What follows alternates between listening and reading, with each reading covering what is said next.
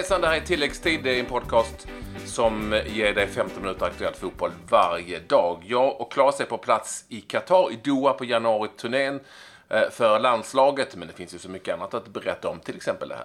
Ja, att Manchester City, ja de höll inte igen när de mötte Burton Albion. Superskräll med svensk målvakt inblandad. Och Superbosse, han öppnat plånkan. Jag vet inte vad Burton Albion öppnade, men det var dammluckorna.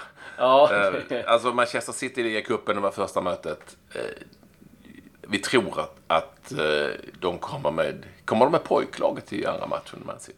eh, frågan om de behöver komma med något lag alls, ja. jag får nästan säga.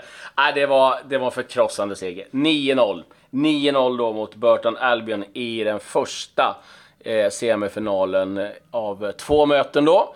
Vi vet ju sedan tidigare att eh, Chelsea och eh, Tottenham har spelat att Tottenham vann 1-0 och eh, ja, det kan nog med, eh, det är nog ingen skräll att våga sticka ut hakan och säga att Manchester City är klara för final. Gabriel Jesus, ska vi säga, gjorde fyra mål för Manchester City som eh, ställde upp med ett väldigt bra Man hade ja, de positionerna som inte var någon ordinarie. Det var målvaktssidan. Eh, Arjanet Muric stod. Vi hade Erik Garcia som en mittback. Eh, och eh, ja, Sinchenko spelar ju ändå, men ett mittfält med De Bruyne, Gundogan, David Silva är ju ändå ganska okej. Sané, Mares och eh, Jesus framåt. Så att, ja, en tuff smäll för League One-laget Burton Albion. Och var det 6-0 på Rotherham va, i FA-cupen? Eller något sånt? Ja. alltså de, Man City vinner ju... Jag hörde de sig kommentatorerna här på kanalen här i Qatar, beIN Sports, som sa att det, måste vara det jobbigaste laget att möta av alla de här lite sämre lagen. För de, de liksom trappar liksom aldrig ner på takten. Nej, och han har ju faktiskt eh, sagt det att det bästa sättet att respektera motståndare som är lägre ner, det är att fortsätta att göra mål. Rotherham blir 7-0. Så att de två senaste matcherna, 7-0, 9-0 och man slog också Manchester, eller Liverpool med eh, 2-1. Så att, eh, ja. Eh, Stora skillnader i England. Och när de väl gasar på så är det liksom helt kört för lite sämre lag. I Frankrike däremot så är det ju liksom ändå kuppskrällar som gäller. Eh, vi rapporterade häromdagen om ett division 4-lag som hade gått vidare via Olympique Marseille var det väl va?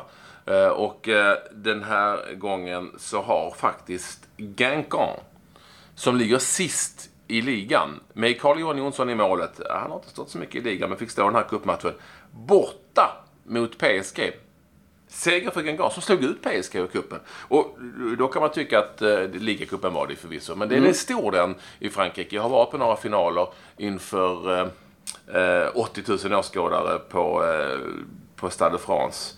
Eh, Med, faktiskt med PSG inblandat eh, bägge gångerna. Eh, Så, så man kan, det- den är, gäller en hel del. Och där är de alltså borta nu, eh, Guingamp. Eller vad säger Paris Saint-Germain. Förlust mot Guingamp med 2-1. Carl Jonsson stod mål. Johan Larsson Mm, var med bänken. för första gången. Han satt på bänken hela tiden, men det var ju ändå en fin match att vara liksom, delaktig i på någon vänster eh, för första gången med sitt nya lag. Och jag ska säga det att PSG har vunnit franska ligacupen i fem raka säsonger. Och det här första nederlaget i ligacupen sedan november 2014 mötte man Saint Etienne. Eh, Monaco kan man ju säga gick vidare också efter att eh, besegrat Rennes på straffar. Eh, där eh, Monacos eh, keeper Badiashile räddade tre straffar och sköt sen in den avgörande själv.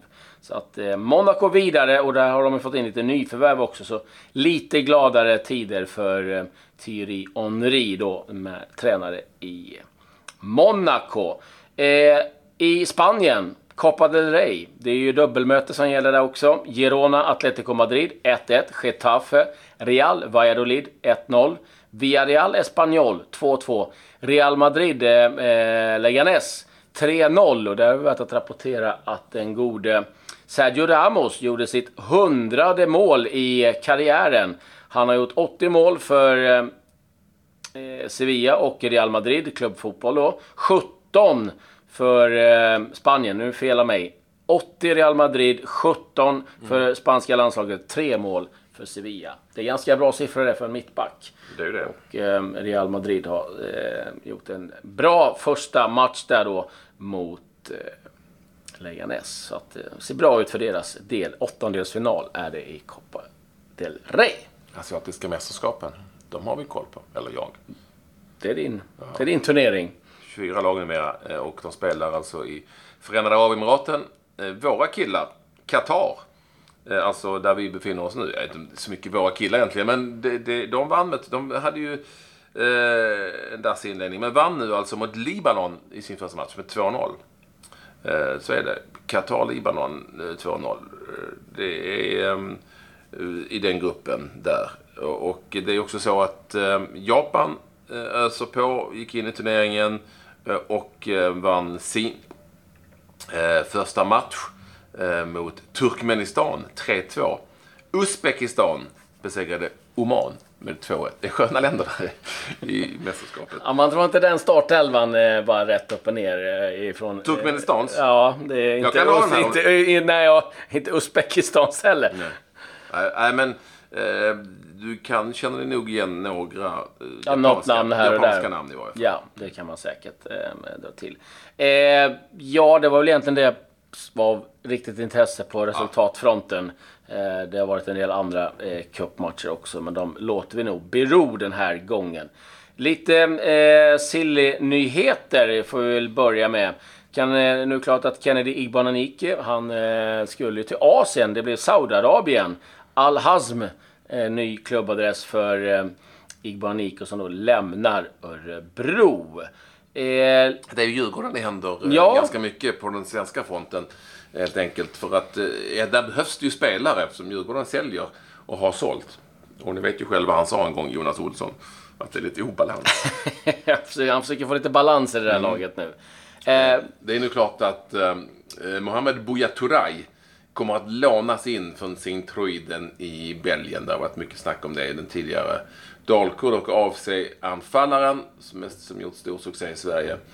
Eh, och han tas nu in alltså av, av Superbusse. Han är från Sierra Leone. Eh, det känner ni säkert till. Och blir ju en av flera Djurgårdsvärvningar. Jag tror att det är några till på gång helt enkelt. Mm, kan jag säga det att han gjorde ju nio mål och två assist på 13 matcher i Allsvenskan i Dalkurd. Så att eh, eh, kan han hålla det tempot så är det ju en fin eh, värvning av. De flesta tror, även Superbussen menar väl det, att äh, Aliou Badji alltså, Kommer säljas. kommer att säljas, kommer att skeppas iväg. Man har ju tagit in Elliot Check och eh, anfallaren Adam Bergmark Wiberg sen tidigare.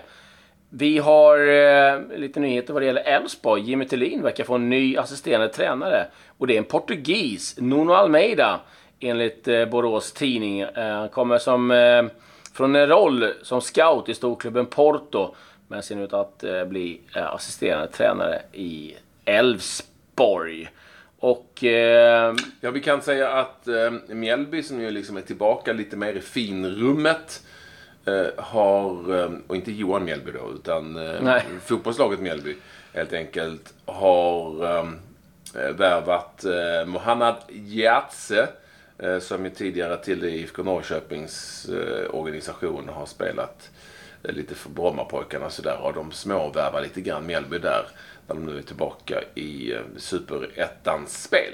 Mm, eh, Bayern München har nu gjort klart. Det har ju varit rykten länge kring Benjamin Pavard som var med och vann VM-guld för Frankrike. Tillhör ju Stuttgart. Nu har de köpt honom för 35 miljoner euro. Väldigt billigt om du frågar mig. Femårskontrakt och kommer att ansluta i sommar. En bra värvning det ifrån eh, Bayern München. Det var väl de värvningar jag jag har en hade. liten sån som är på gång och som har lite, lite svensk internationell touch. För Ös- Östersund fortsätter att ha eh, så att säga, täta band med England. eh, Och eh, enligt Daily Mirror så ser det ut som om att den eh, centrala mittfältaren från Chelsea, Charlie Cockett, 22 år, kommer att lånas ut den kommande säsongen.